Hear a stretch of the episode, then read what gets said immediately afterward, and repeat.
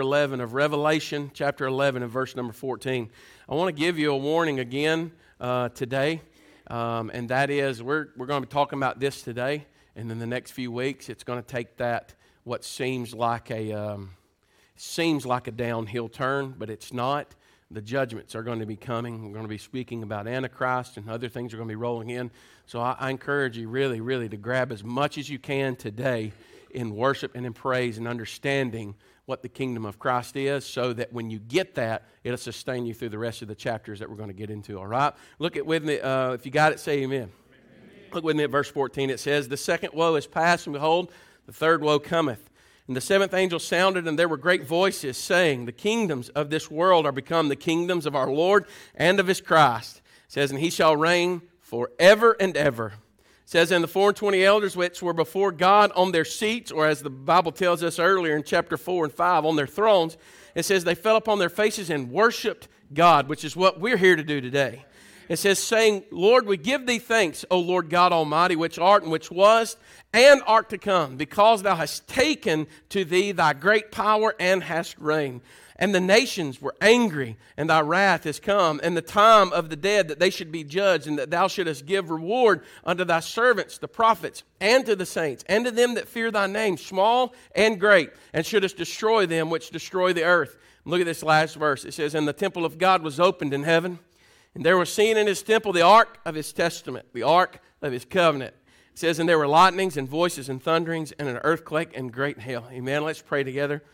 Father, as we come to you this morning, Lord, this is what we do. We, we come here, Lord, because we need you.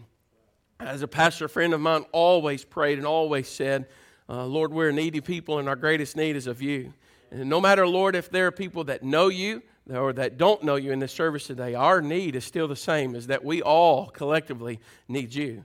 We need you to help us. We need you to guide us and to speak to us. And Lord, there are many that come with a lot of baggage, a lot of things this morning, stuff, burdens that are that have got them overwhelmed, thoughts in their minds, other stuff, Lord, even if it's anxiety or just discouragement. Lord, there's so much baggage that we carry around. And God, I pray that they would do as the scripture says and they would cast all of that upon you, upon the Lord Jesus Christ, because you care so much for us. God, I ask you that you just please, Lord, allow those things to kind of fall off to our sides this morning as we hear about the great kingdom that has become kingdom of our Lord and of his Christ, Lord, which is your Son, Jesus. Lord, we ask you that you just speak to us, give us the wisdom and understanding that we need. Uh, Lord, the understanding that we need, Lord, in order to understand this scripture today. For it's in the name of Jesus Christ we all pray together. Amen. Amen. You can be seated. If you, uh, this morning, I'm going to try to kind of go, I'm not, I'm not going to go quick, uh, but I'm going to try to get through some of that stuff uh, especially in the beginning. The first thing that we want to talk about, number one, is that the Bible says the third woe is now upon us. Do you remember that in the book of Revelation it says that this third woe is coming? It says the second woe is past, and behold, the third woe is coming quickly. If you've been here through this Revelation series, you would know that the Bible teaches us about this woe that was happening and this thing that was going on. In Revelation, let me read it to you. Chapter 8, verse 13, it says this and I beheld and heard an angel flying through the midst of heaven, saying with a loud voice, Woe, woe, woe to the inhabitants of the earth by reason of the other voices of the trumpets of these angels, or the three angels which are yet to sound. Do you remember that angel that was in heaven was going through, and almost in that sense of an eagle as it's crying out, you know, and crying out for, uh, uh, just as it would cry out to the ones, that, the, the little bitties that are on the ground, and crying out to look up because something's coming. You know, the Bible tells us that we should look up, but what does it say to the Christian? We should look up because our redemption draws nigh. Amen.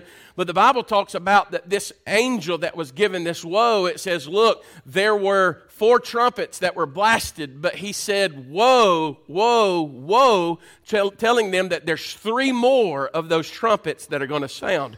And in these last three of the ones that are going to sound, they're going to be very dreadful. They're going to be great. As Isaiah said, they're going to be a great and terrible day of the Lord, a day of darkness, a day of gloominess. And not talking about the rapture of the church, but it talks about that it's going to be a great day of God's judgment.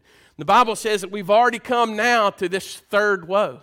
Uh, we've already gone all the way through, but look at the next thing is that this seventh trumpet now is about to blast forth. And when the seventh trumpet blasts forth, I want you to look at the scripture. The Bible says, and the seventh angel sounded. Do you remember we talked about there were three sets of seven. There's 21 things that really wrap up God's judgment in the book of Revelation. The first thing is the seven seals that are on that book, that biblion, that writing, you remember? And it says those seals were opened up and they saw this and saw a white horse and saw a red horse and saw a black horse and saw a pale horse fifth seal was opened up, and I heard the martyrs of those that were beheaded for the cause of Christ. Their blood and their lives were crying out from underneath the altar in heaven. Uh, it says the sixth seal was opened up, and there was great earthquakes. There was great things that were cosmic happening. The stars were falling out. The moon was turning to blood. All of this stuff. It was a huge, chaotic thing in the heavens. And so then, whenever that seventh seal was opened up, do you remember what happened when the seventh seal was opened? It was like it went, and it spilt out all of these seven trumpets just when you thought it was going to be ended, these seven trumpets came out. And when the first trumpet sounded, a, a, fourth of the earth, you know, the grass and the trees were burnt up. And when the second trumpet sounded, then a third of the seas turned to blood. And then, uh, uh, excuse me, a fourth of the seas turned to blood. And then when the third trumpet opened, then the next one, which was the fresh waters, were uh, wormwood and turned into bitterness. All this stuff was going on. And now we've gotten to the place where the sixth trumpet has sounded, and now the seventh one in the scripture this morning has sounded. And I want you to know that it doesn't say it here in this scripture, but we're going to be going through that in the next couple of weeks. Is that when the seventh trumpet sounded, when you thought, well, maybe it will stop, blah, again, all of these next things happened, and they were seven bowls. The scriptures call them vials. They were bowls of wrath that are going to be poured out upon the earth.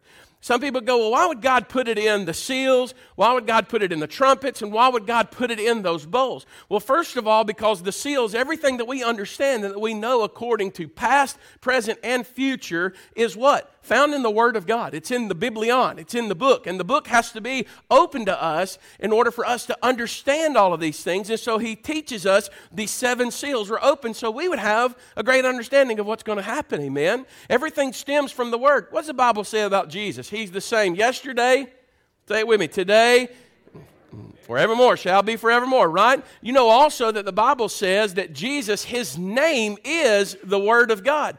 That, and the Word of God is what? The same yesterday, today, and shall be forevermore. The next thing is those trumpets blasted out. Why? What's the significance of the trumpets?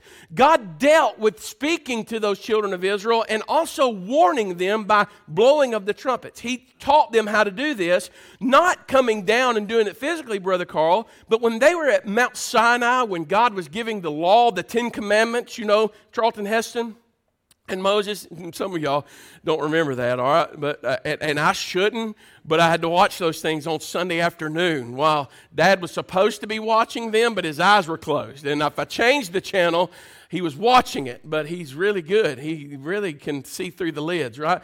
But watch Charlton Heston. He's getting the Ten Commandments. Moses, we know that. I was trying to throw a joke in there, and y'all didn't like it, but I got more, and they'll come throughout the rest of the service, all right? Um, so if you laugh at some of them, we get out sooner. If you don't, if you're a visitor, then we, we stay all day. Um, but it's a pride thing. Uh, but in him receiving the law on the mountain, what was going on? The Bible says that all those that were at the base of the mountain, there was a line drawn across the bottom of that mountain, Brother Edward. You remember? And it says that God said, No animal, no children, no old or aged, no, no one could cross that line because God is holy, we are sinful, and we didn't have access to God. And some of you say, well, how could Moses have gone up there then? Because Moses had to go in atoning for the sins of the people and had to go get the word of God, and God allowed him to do that. And Brother Bill shared with us one night about seeing the glory of God, and he was able to go up there, be hid in the cleft of the rock, and God walked by, and just the backside of God actually made Moses' face glow so much that when he came down off the mountain, he had to cover his face because they were going, Man, you, you got God all over you, right? Not like in our today where it's just the shimmering, glistening sweat on my head, but because he was in the presence of God. And then you look at it, what was going on? The Bible says in that day there were thundering and lightnings, but there were sounds on top of that mountain as the sounds of trumpets. And what God was doing with the trumpets is he was dealing with judgment. Amen. And then now we have bowls or vials of wrath that are going to be poured out. Why that? Because those priests every day, daily in the tabernacle, daily in the temple, dealt with the vials of blood of the animals, of bullocks and of goats and of turtle doves and all those other things to do what? To atone for our sins. The wrath of God was found in the life of the blood of someone else taking your place. And so God does what? He's going to take the things where we say our forgiveness, our, excuse me, His forgiveness, His grace, our asking, our pleading for mercy. What's He going to do? That same Jesus that was crucified and His blood that's precious to you and I, because it forgives us and washes all of our sins away, is also going to be the same blood that will judge all of the world. Amen? So that's why God gives us those three sets of sevens there, so that when we get to this, we would know that trumpet that blows, God says it's going to come. I want to talk to you about three things this morning. Number one is that we will have, and we do have, and we will always have great victory. Amen? Can y'all hear me? We have great victory. When you talk about having great victory, I want you to look at the scriptures that says the seventh angel sounded. There were great voices in heaven saying what? The kingdom of this world have become the kingdoms of our Lord and of his Christ. If you actually look at it, the translation is not kingdoms as many kingdoms, but in this tribulation time, there is going to be a one kingdom that will be ruling. The kingdom of Antichrist, the kingdom of Satan will be ruling on the earth. It talks about how the kings will come together and that they will form one union. They will form one monetary system. They will form one religious system. And that is exactly the way our world is going now. Everyone thinks that unity is the key to everything about Christianity, but Jesus came and he preached to us all. He said that houses would be divided because of me. He said fathers would be divided against sons and mothers would be divided against mother in laws, right? He said all the Why? Because of their belief in Christ and their non belief in Christ, it will divide us and we won't have that fellowship. We won't have that union. But everybody today in our world thinks unity is the absolute thing. Ecumenicism, which is also the ECC or the ECU that is bringing all these churches together. Back in 1996, when I preached a little bit about the book of Revelation, they had 393 different churches in Rome, in Europe, that was actually at the Vatican that have brought themselves together to form this localized ecumenicalism union of all people and all churches together, every denomination, everything together. And I know don't misunderstand me this morning. I'm not up here saying that the Baptists have it all right. I don't say that at all. I got a lot of issues with the Southern Baptist Committee and Convention right now. Amen?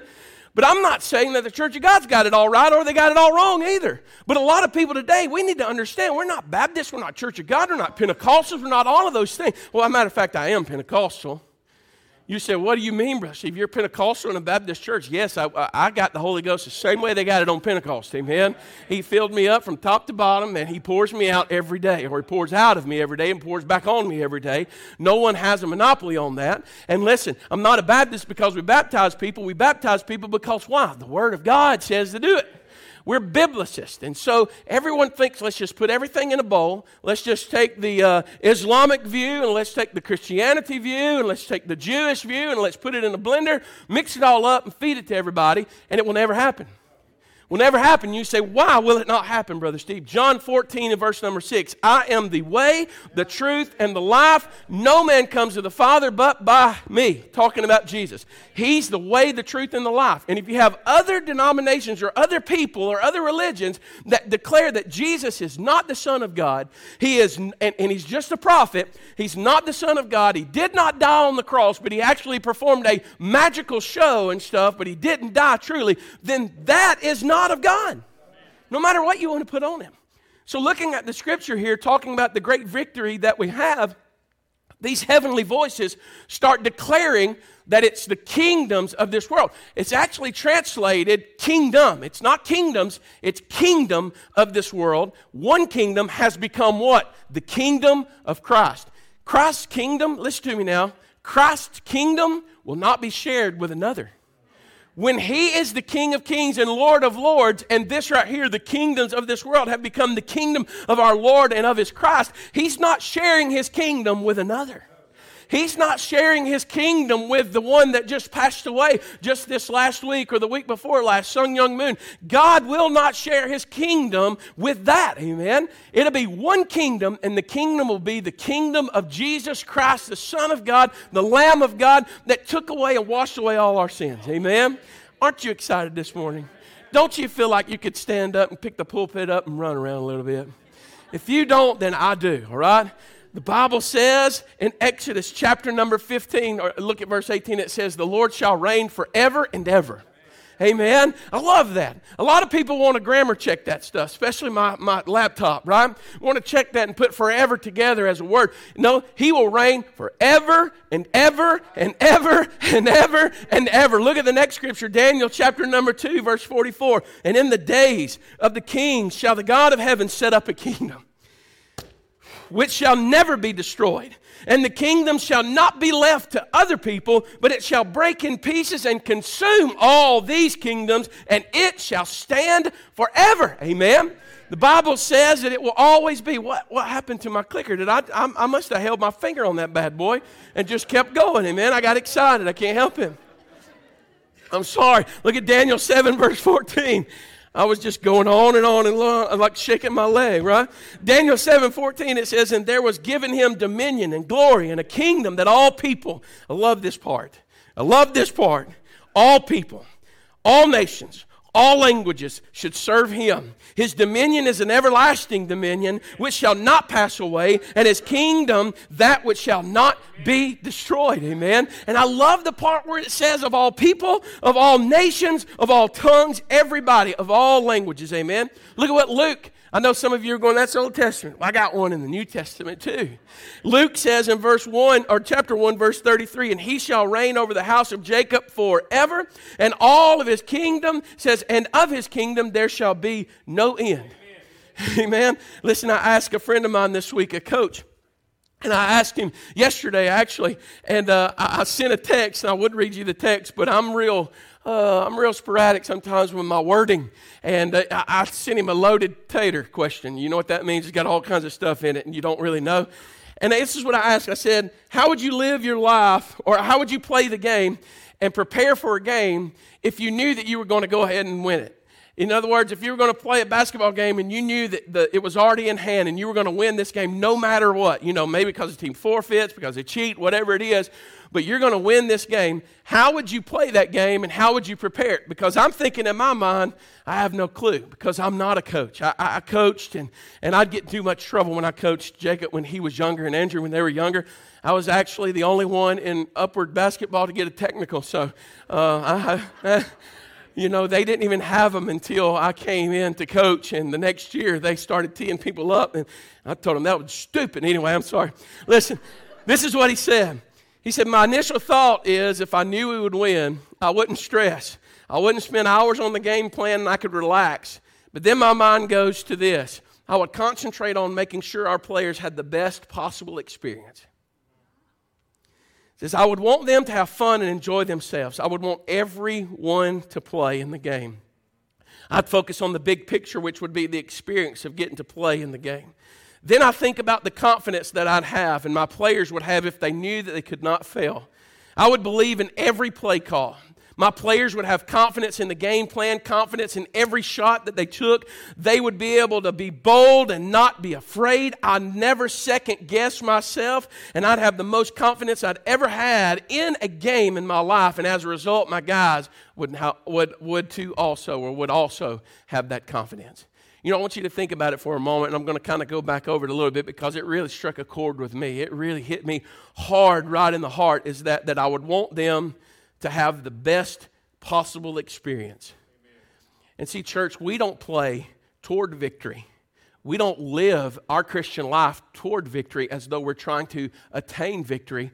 We are living from victory. Amen. I had a friend of mine come up and meet me yesterday in Walmart. You, you know, I didn't shake hands there because, you know, the flu goes around there at Walmart. And so he was talking to him and he said, This is what he said. I got out of there Friday. I had to go to a diabetes class. And when your diabetic goes up, you have to go and do all these classes and figure out what you need to do and, and all this stuff. And they just look at you and go, Well, the problem, big problem is you're overweight. And I'm going, Thank you very much. I appreciate that. And I'm trying to work on that. And, um, But after it was over with, you know, I'm learning all this stuff about diets and doing all this stuff. And then I go to Walmart. It's this dumb thing to do when you're trying to do some dieting things. And, and I go to Walmart, and this guy comes up to me and goes, Brother Steve, grabs me and hugs me. He said, Man, you look so good. I was like, Would you say that again? Let me record you. And I would like to send that to the diabetic specialist at UAB. He said, I'm serious, man. He said, I'm serious. He said, I've always thought so much of you. He said, man, I, I used to be 328 pounds life. And he said, man, you lost down. Looks like you kept it off. And I'm going, no, I haven't. You know, uh, it's just baggy clothes, dude. And he's like, well, you look like you're doing pretty good. And he said, I just like the way you look like that, your beard and all that stuff, you know. And I, I kind of go, hey, too many compliments, man. But he got, he got the beard and everything. He said, You just look like Steve. He said, I'm gonna be honest with you. He said, When you lost all that weight down, he said, You just look sick. You just look like something was all wrong with you, and your face was all sunk in and all that. He says, You just look bad. And I'm sitting there going, Man, I just got out of a diabetes class that told me to lose weight and to get my blood sugars in order. And here's the devil telling me right now how great I look and, and that I don't need to lose weight and just stay the way you are and we can get rid of you and get you on into heaven and you don't want to be preaching no more, you know. And he was like, I've always thought so much. And he said, I'm telling you, Brother Stanley, I love you and Brother Stanley. He said, I want to tell you that when you got saved, he said, you of all people in school, he said, I've never seen anyone go so hard for the Lord. And this is what he said, one day I'm going to do that. And I said, well, you can right now. He said, No, he said, What I'm trying to say is one day I'm going to have that same kind of thing and all that. And I said, You can right now. We, we actually play from victory. It, this is not a step process that you become, amen. This is where we're coming from, amen. It, when, whenever Jesus walked out of the grave that day, we should walk into church knowing, Hey, I got that same victory someday, amen. You could put as much dirt on me, you could put me in a sealed coffin, you could put some great stuff and seal me in there, you know, foam me in that thing, but I'll come out because why? I'm playing from victory. And if you realize that you are playing from victory this morning, what great confidence you would have in the Word of God. What great confidence that you would have. This is what hit me, man. I started crying and I was just overwhelmed because of the fact of the confidence. Listen, you know what he said? He said they would have confidence in every shot. How many times have you allowed your flesh and Satan to whisper to you and tell you, no, you don't need to go on that mission trip. No, you don't need to do that. No, you don't need to teach Sunday school. No, you don't need to testify. No, you don't need to do that. You would have great confidence if you only knew that you can't lose. If you only knew that we play, listen, not to win, but we're playing from the victory already being won. I've got to go on because I want to show you about that. The Bible talks about it. These four and 20 elders, 24 elders that sat before God on their thrones, what did they do? When they realized the victory in heaven, realized the crowning of Jesus, they fell down on their faces and they worshiped God. Amen. They fell down. Look, why did they fall down? They didn't die. They didn't fall backwards, they fell forward on their faces because what? Of reverence. Of just like I said, what worship actually is. Worship is a word in the Greek that is translated dog licking the hand of the master. Amen. If we knew what we had, Listen, do you know what church is all about? Church is not all about our programs. Church is not about our building programs, our educational programs. Church is not all about that. It's good to have that. Church is about worship. It's about coming together and worshiping the one who is above and who is worthy. Amen. It's about worship and allowing yourself to say, you know what? I'm not going to allow this to hold me back anymore. I'm not going to allow my flesh to hold me back. As old Vestal Goodman said, listen, these bars of clay are going to burst open, man. And I'm not going to allow this to just hold me back. I'm going to say, God, you are worthy. God, I love you. God, I praise you. I clap, Lord. I lift my hands. I lift my heart to you because it's worship. You know what's going to happen in heaven? Let me warn you. Worship. Worship's going to happen in heaven. And they have crowned Jesus twice already in our book of Revelation. They fell down in chapter 4 and in chapter 5 and crowned him. Amen. They fall down here and say, He is what? The kingdom of this world have become the kingdoms of our Lord and His Christ. They crowned him again. You know what I mean? They don't sit around and go, well, we've did that already. We've already crowned him. You know, there's no sense in us crowning him again. We, we've already done that. You say, where do these 24 elders come from? The Bible tells us in Matthew 19, verse 28, it says, And Jesus said unto them, Verily I say unto you, that which you have followed, uh, excuse me, that ye which have followed me, in the regeneration when the Son of Man shall sit on the throne of his glory. Look at this. You also shall sit upon 12 thrones, judging the 12 tribes of Israel. The Bible teaches us that the Old Testament 12 tribes and those patriarch tribes, listen, they represent 12 of that 24. But the other one is us coming in. Amen. Amen. Amen. Amen. Amen. I want somebody to say, hey, we've already won, right? Yes, absolutely. The Bible says these elders were moved to worship. I'm going to tell you something. There's some people, even in churches today, we'd be good enough just to get a physical movement out of them. Some of them, I'd be good to have a blink or two. Some of them, a wave. Some of them wouldn't move if they ate. No, I'm not even going to go there. Listen, I'm telling you, we need to move, have God move in our lives. We have made this church thing where we want to come and move for God. No, no, no, no. We want God to move in us. It was not people that used to sit around that water in the pool of Siloam and, and all that water over there, the pool of Bethesda, and stir it up. No, it wasn't people. The Bible says God sent an angel to stir it up. Amen. And we need God to stir us up. Listen, we have been settled back and things have settled all the way down, and we need to get stirred up. They were moved to worship. Listen, the Bible says, saying, We give thee thanks. When's the last time you had a prayer time? A move of God in your heart and in your life to where you were moved to say, God, I'm not coming to ask you to heal, to do all this. I'm not coming with my complaints, and I'm not coming with all of my problems. But God, I've just come to you to say thank you. When's the last time that you said, Lord, we give you thanks? Look at what it says, Oh Lord God Almighty. He says, the one who was, or excuse me, which art and was and art to come. Hey, that's backwards. Y'all don't know what backwards means? Backwards is a, an official country word for backwards. That's backwards. You say, what do you mean? In the beginning of the book, he was the one that was and is and is to come. in this middle of this, he is the one that is and was. Listen, I love it, church. I don't know if y'all like this stuff, but I love this stuff, man. He says you got power. Look at what he says next. But the nations were angry and thy wrath is come in the time of the dead that they should be judged, that thou shouldest give reward to the servants and to the prophets and to the saints and all those that fear thy name, small and great, and they, they that all those that shouldest destroy the earth. All this stuff. You look at it and you say, well, what are they talking about? They're talking about the whole culmination of everything that's going on, that's fixing to happen, Brother Jerome. All the culmination of it all. God is fixing to have his great judgment there's going to be a great resurrection of not only, listen, the saints of God have already gone up, but there's also going to be those that have, that have believed during the tribulation period that they're also going to have their resurrected bodies. But then also says that also the resurrection of the dead is going to happen. That happens later in chapter 21. You know, later on in the scriptures, 20 and 21, you look at it, he said, all this stuff is going to come and it's going to take place. But I want you to look at one thing. It says the nations were angry. All the nations were angry because, why? The great victory that God has. Did you know that when the last Armageddon, the Battle of Armageddon takes place, did you know that they're not going to be fighting against one another? They're actually going to build an army and they're going to try to fight against God. Yes, we understand that there are people that are overseas. There are people that are even among our people here today that hate and they hate God and they hate the things of God. And they're building a fight against the people of God because they want to destroy who? They want to hurt God and destroy the things of God. So they want to destroy you and I. But the Bible teaches us in that great last time, they're going to be culminating an army that is going to be fighting against God Himself. They think that they're going to be so strong and led by the Antichrist that they could actually fight against an almighty God.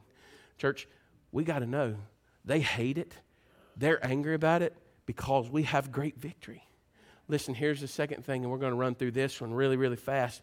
There's a great view that you can see. The second thing is the great view. I want you to look at verse number 19. The Bible says, in the temple of God was opened in heaven. And there were seen in his temple the ark of his testament, and there were lightnings and voices and thunderings and earthquake and great hail. Now I want you to bear with me just for a moment, okay? The Bible says that this temple is opened up. The temple is opened up in heaven. And when the temple is opened up, the temple of God is opened up in heaven, there's something that can be seen. And I want to share something with you. You know, in the Old Testament, in the Ark of the Covenant days, during the days of the tabernacle, during the days of the temple, they had this thing called the Ark of the Covenant. It was a small box that was made out of what was called acacia wood. It was overlaid with beaten gold. On the outside of it all, on the inside, it was overlaid with gold. So you didn't see the wood, but it was overlaid in that way. It actually had a solid gold mercy seat that was on the top. It was called a hilasterion. It was called a uh, propitiation, the word hilasterion. It's a mercy seat. It's made out of solid gold. One end of it had an angel, a cherubim, a fighting judgment angel of God that was looking down at the mercy seat and had its wings spread out over it. On the other end of that Ark of the Covenant was another one of those angels with its wings spread out to touch the other one. And what would happen is that every year, they would have what's called Yom Kippur in our terms, the Day of Atonement.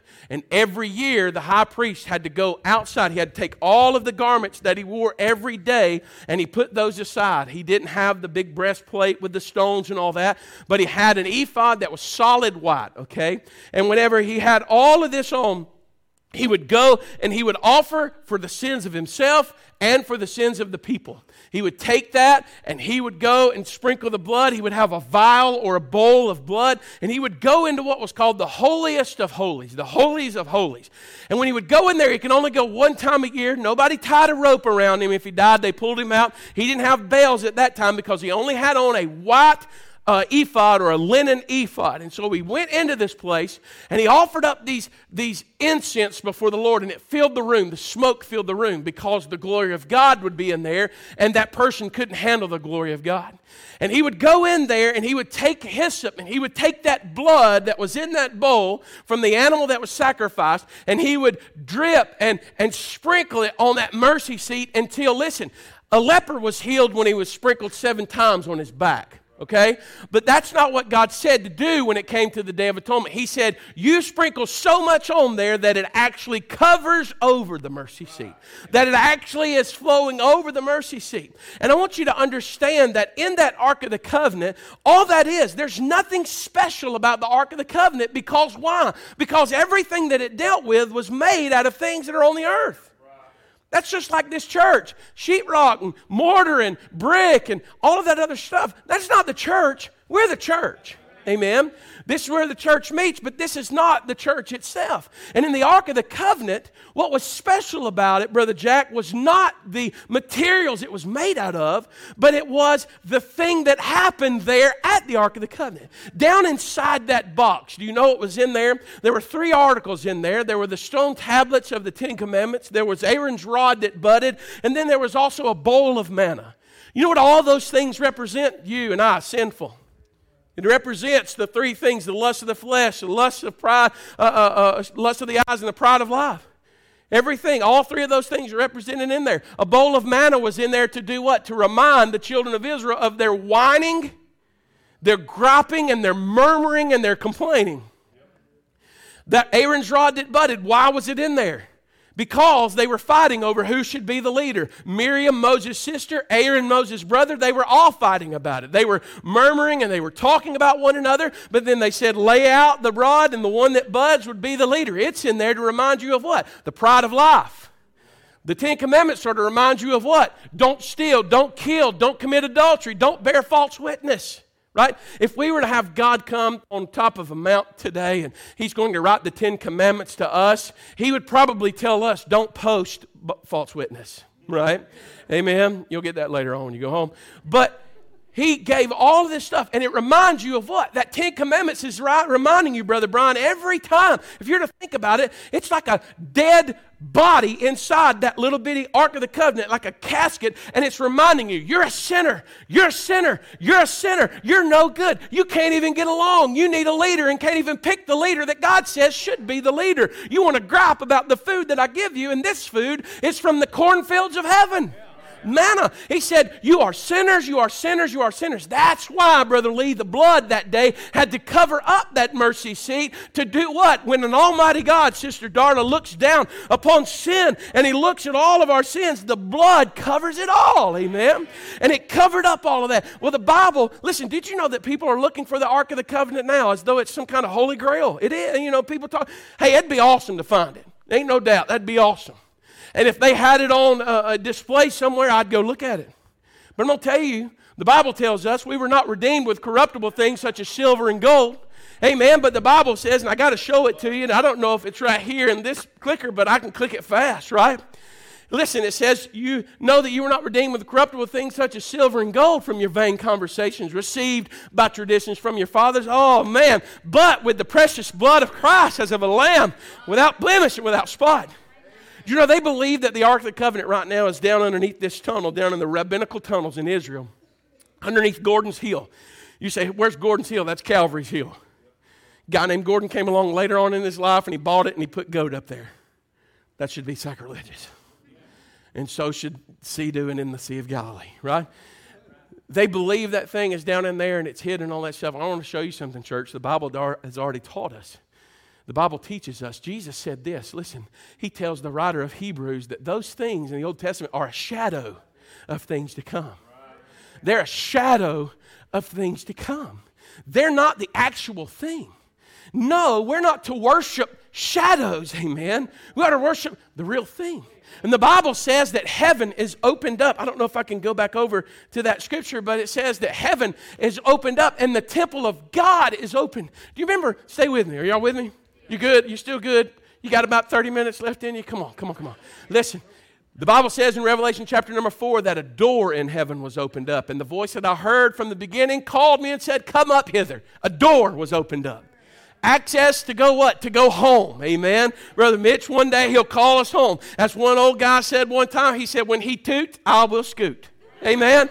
And he calls them home. But the Bible doesn't say a door is opened up here. It says the whole temple of God is opened up. Why? We're dealing with the Jewish people during the tribulation time.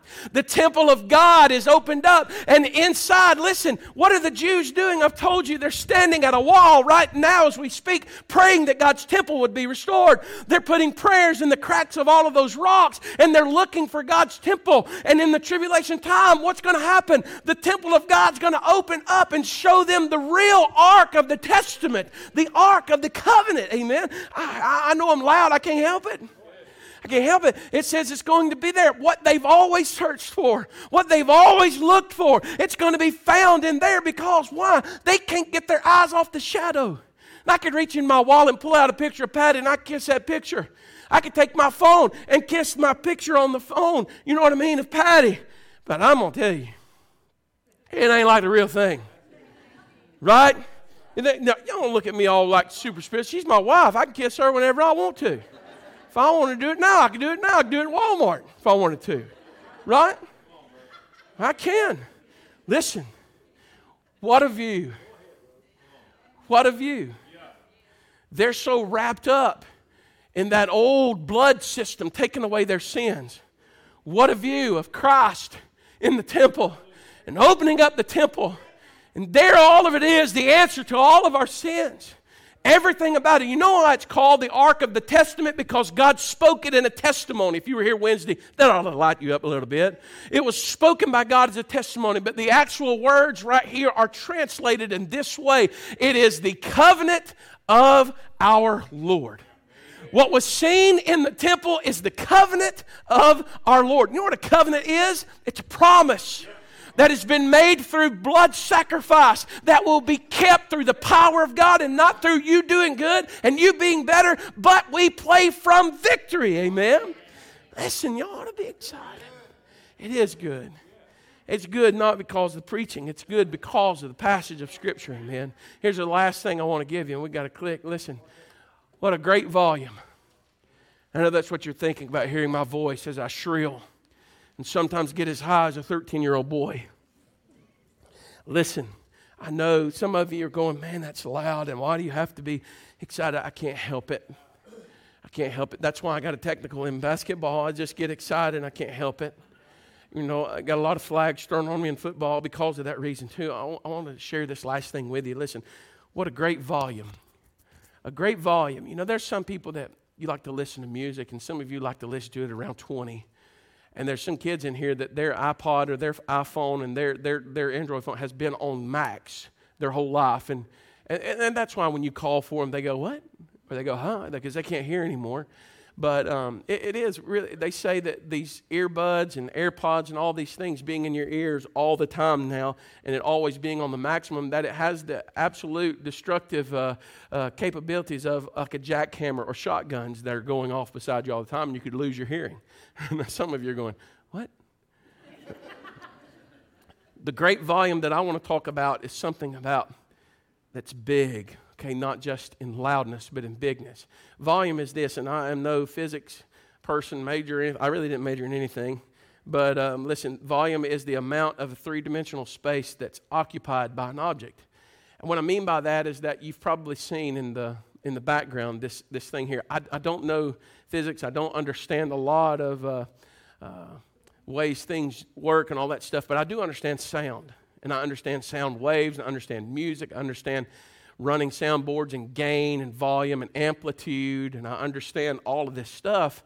Um, there's so many times that I always aggravated my dad throughout the years that when we play a song and it's in the key of E, I always have to look at him and tell him turn it down a little bit. And he doesn't understand me why he needs to turn it down. And I'm like, because the fluorescent bulbs are shaking, you know you got to turn it down a little bit. And he, he can't understand it. And the reason is, is because, church, and I know this may seem silly, but just bear with me. He sits here and he's close to it. But in a sound wave, as it travels out, it has that capability as the frequency goes. Then you hear the real volume. So in the key of E, you don't hear it here because it starts out so small, but as the key of E is strung or the, the string, the, the note is played or the string is plucked, E, actually, you don't hear it in its fullness until about right here. And then, so when you're sitting here trying to lead and it's like, boom, it's like a truck that comes by, you don't really understand that because we don't understand sound. But I want you to look, even in this little background picture and stuff, you see how sound waves, when we speak, they're actually waves. And if you could zoom in on those sound waves, you would understand that they're not like this, like together or going at the same time. They're actually like the wave of an ocean. And when you look at it, you have this three dimensional thing when you deal with sound, okay? And then, uh, stay with me. I know y'all, y'all, y'all are like, oh, dear Lord, what is going on? Stay with me. You have this three dimensional thing, and what it is is you have this top, you have this peak area that's called the crest of that wave, just like in the ocean, but you also have this trough kind of deal when it goes all the way to the bottom. And when you get one crest and one trough, then you have one unit of that sound. But then you have this thing that's called amplitude, or it's power, like power, right? What it is is that when you when you turn it up, how many of you that were raised up, you know, in, on a Saturday afternoon and you're sitting there watching TV and all these infomercials and cartoons, and uh, you're just watching cartoons and infomercials and commercials would come on. And you remember when they used to give us this, like Time Life has now produced, you know, the 80s, and you get 24 CDs for two bucks, you know, and has all your great songs on there. And the guy was on there and going, Is that Freedom Rock? We'll turn it up. You know what I mean? Some of y'all remember that. Some of y'all don't remember that, right? Who remembers that? Y'all are my, y'all are my people, all right? And uh, you, you, hear I'm going through the desert on a horse with no name and all this stuff. they say, turn it up. And when you go out to your car today, you're going to look at the, this world totally different. When you go out to your car today and you turn up the volume, you're not really doing anything to the sound. What you're doing is, is you're affecting the amplitude or the power of it all. The sound wave is still going to be, but when you amp it up and you turn it up, it cranks that crest way up here. And so, what it's doing is that it begins to reach up as high as it can, so that what happens? If you've got it real low, are y'all with me? If you got it real low, then it's only going to travel to about right here, okay? But if it's Freedom Rock and you turn it up, right? Or, or, or what's the other one? Lynyrd Skynyrd, he, doesn't he say turn it up in that one too? Y'all know you know it, you sinners. Y'all looking at me like, I'm not going to answer that one because it only gets this loud. But when you crank the amplitude up and the power, that wave grows really high, Brother Joe, and the trough goes really deep. And so all of a sudden, that sound can travel all the way back here. Like if I was speaking to you like this, it's not traveling very far. But if I get excited, it goes all the way to the back. And you say, What do you mean by that, Brother Steve? I want you to look at verse number 19. The Bible says the temple of God was opened and it says, and they were seen in his temple. See, the church will be raptured out of here someday, Brother Mitch, and it will not be a visible thing for all people. It will be a sound for the people of God. Those that are the bride of Christ, we will rise and we will go out. Amen. Not at Gabriel's trumpet, but at Jesus' call. Amen. And we will go up. But the Bible says at this time, Jack, it says at this time, the temple of God is opened, and there was seen in his temple the Ark of the Testament. Everyone should know this, church. The whole world has had access to God. The whole world, listen, what I'm trying to tell you is that God did not just come over here and say, Andrew and Crystal, you come to me, you believe on me, you trust in me, and I will save you, just so you could hear it. No, no, no, no. It was, mm, it was cranked up at Calvary. And I know that may not be a very dignified term, but it was cranked up at Calvary. God turned up the amplitude and said, For all who believes in my Son, for God so loved the world that he gave his only begotten Son. And it is a sound that has reached through Warrior, Alabama, through Kimberly, through Sardis. It reaches all the way down into the Belize Mountains in the jungle. It reaches all the way into the desert areas of Africa, all the way to India, into the temples everywhere, church. Why? Because God turned the volume up. God said, I'm not willing that any should perish, but that all should come to repentance. Amen. And God says, listen, there is no height or no depth in my volume that I can't reach. God says, there's no one who thinks they're way above that my crest of the volume cannot touch. And thank God there's no one in the trough low enough that I cannot reach. And how long does it go? It goes and it goes and it goes and it goes because it's measured by that three dimension God's salvation listen, reaches high and it can reach low and it reaches out. Amen. But God's salvation has a fourth dimension. God's salvation has a fourth dimension. Look at what it says. The Bible says in Ephesians chapter number 3 verse 17 says they that dwell come on Brandon that excuse me that Christ may dwell in your hearts by faith that ye being rooted and grounded in love may be able to what comprehend with all saints. Look at this. What is the breadth, the length, the depth and the height? Amen. I didn't give it to you. There it is. Huh? Sometimes I click fast, sometimes I don't click at all. Look at it. Four. God says the breath. What is he talking about? The space of it all. Amen. You, you, you may look at me today. Watch this. Look at me. Stay with me. Look at me. You may look at me. You see my height six foot and settling. You may see my depth all the way down to my feet. You may see my length far as this way, right? But let me show you the breadth. That's a good looking breadth. That's what the guy at Walmart told me. It's not what the dietitian diabetic said, but it, I'm trying to show you is that, is that it's everywhere. It says the, the breadth, the length, the depth, the height. Look at this to know the love of Christ which passes knowledge, so that what? That you might be filled with all the fullness of God. If we only understood the height, then we would think we could never reach that height to be saved. If we only understood the trough of it all and not the crest, then we would think we'd have to go all the way down into that sin before God could reach us, and you don't. You can reach for His hand now, but you're talking about the hand of God, and where He reaches, there's no height, there's no depth, there's no length, there's no breadth that He can't reach out the fullness of God and understand it. Romans 5, verse 1 says this Therefore, being justified by faith, we've got peace with God through our Lord Jesus, by whom we also have access by faith into this grace wherein we stand and rejoice. We rejoice because of our salvation. What? In the hope of the glory of God. And not only so, but look, we glory in tribulations also, knowing that tribulation works patience, and patience experience, and experience brings hope. Amen. Look at this. And hope maketh not ashamed. Because I love this, because the love of God is shed abroad. Amen. What that means is that's the breadth of God's love.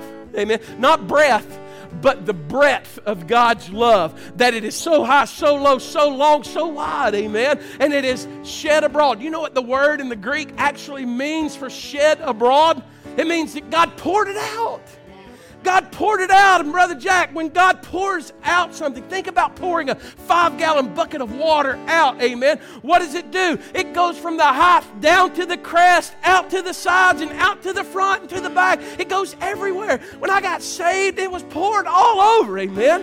And listen, listen, the Bible says that it's poured out in their hearts. Here, here's the very last thing that great volume. Look at this last point because I really got, you, you got to understand it. I don't know if I put it on there, but I think I did. But if I didn't, that's fine. I want you to listen to me. Look at your Bible real quick. Some of you done close it, zip that bad boy up. I want you to look. It says, when the temple was open, they saw the ark of the covenant of God, the testament of God. Y'all, y'all all understand that? I, know, I don't expect you to understand the volume thing. We'll work on that later. You got all of it?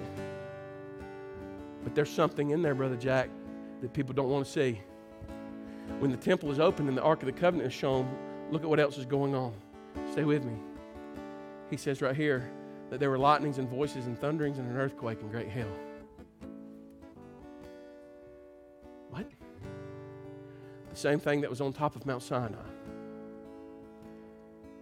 You know what happened when Moses came down off of Mount Sinai? The Bible says in Exodus chapter 32, he says that he found some of them that did believe, but he found some of them, Sister Sherry, that did not believe, and they were doing ungodly and sinful things. And you know what Moses did that day? He drew a line, and he said these words Ye who are on the Lord's side, let him come unto me. Who is on the Lord's side, let him come unto me. And all those people that believed, they went over to Moses and they believed. And all those that didn't, you know what happened? They died. They died in their sins that day. See, God is the God that says, I love you so much that my love for you goes so high, so low, so wide, and so deep. It fills the whole space of this earth. Then he turns around and says, If you choose to reject that, then the thunderings and the lightnings and the, the voice, all this stuff, judgment's going to come. He's God. He's not mean because his love is greater. But if you reject His love that is poured out upon you today, then God will judge you. How, Brother Steve? Through the same vision that you see. It'll be an open access temple area, open cross, open tomb that says, Come to me, come to me. You know what we do? We say this all the time. Our coach that I talked to yesterday, Many of them do it, football players do it. Some of them do it repetition, some of them do it with heartfelt. But what do we do? Our Father, say it with me, which art in heaven, hallowed be thy name. Thy kingdom come, thy will be done in earth as it is in heaven. Give us this day our daily bread. And forgive us of our trespasses as we forgive those who trespass against us. We've prayed that. It's been prayed for thousands of years, right? For thine is the kingdom, the power, and the glory forever. Amen. We've prayed that for thousands of years. Someday that prayer is going to be answered. Thy kingdom come, thy will be done in earth as it is in heaven. Amen. He loves you. He loves you so much. And some of you are believers and you know you're saved, and all you need to do you just need to come and grab hold of the altar, grab hold of Him and say, Lord, I just want to say thank you. I love you. Be that one of those 24 elders that say, Lord, I love you. Thank you. And if you don't know Him, He's ready to receive you today. He's ready to save you. Father, we love you and we praise you, Lord. In this invitation time, it's all yours. It belongs to you. In Christ's name. If you would, let's stand together with our head bowed and eyes closed. Brother Brandon, you go ahead. And they're going to sing. Please respond to the Lord today.